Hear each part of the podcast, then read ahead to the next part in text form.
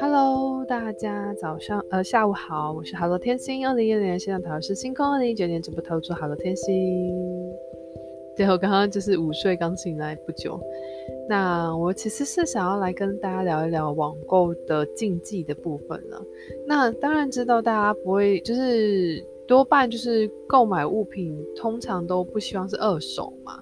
就是，除非像是一些名牌包啊，我觉得名牌包二手的其实是也还可以，但是就是大家要注意一下，网购其实有时候啊，你可能会拿到的是二手的物品。那二手物品其实没什么太大关系，但是如果说你今天付的是你认为它是新的价格，但是他给你二手物品的话，我觉得这样子就蛮有点过分的啦。对，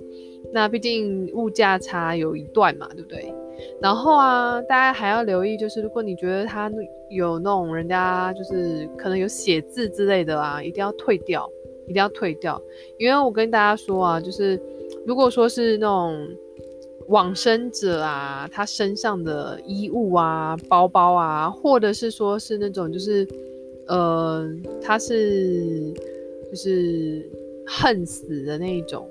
然后就是出事情的那种死亡，然后他身上当时事故穿着的衣物、鞋子、包包之类的那种啊，拿来就是可能有的不肖商人他们会拿来贩卖。那在那种网购的话就很容易遇到，大家自己要小心，因为那个吼就是比较凶，就是有的就是事故者他们会讨回他们自己要自己的往生的时候的东西。所以就是大家自己要小心这件事情。那